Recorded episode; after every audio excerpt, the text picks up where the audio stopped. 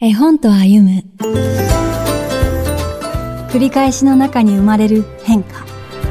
2021年福音館書店から刊行された電車来るかな？菊池知紀作は、伸びやかな絵と言葉、そして繰り返しの中に生まれる変化が楽しい絵本です。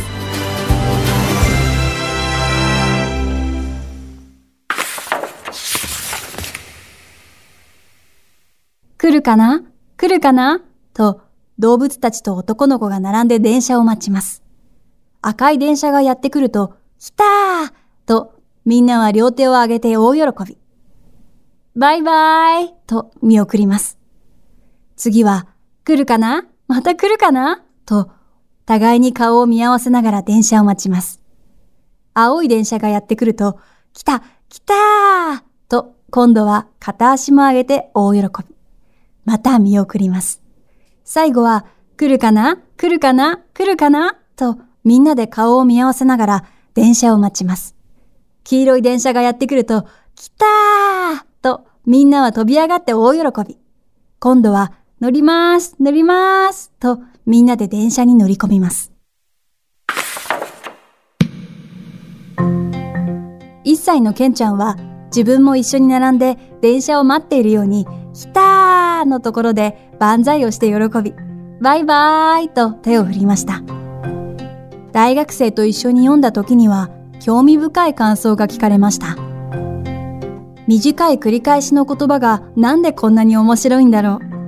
小さい頃、線路のそばで電車が来るのを飽きずに眺めていた時のワクワク感を思い出した。一人の期待や楽しみがだんだんみんなのものになっていくのが素敵。電車が来る。たったそれだけのことをこんなにも喜べるのか。子供の頃、ゆっくりと時間が流れていたのは、日常の何気ない一瞬に大事に向き合っていたからなのかもしれない。幼い子供とその世界に、大学生が大切なものを感じ取っていることがわかります。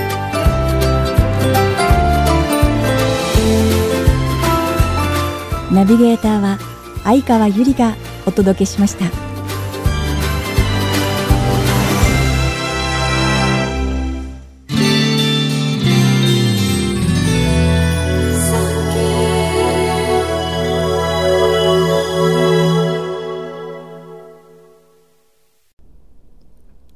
産経新聞社がお届けする産経ポッドキャスト、絵本と歩む。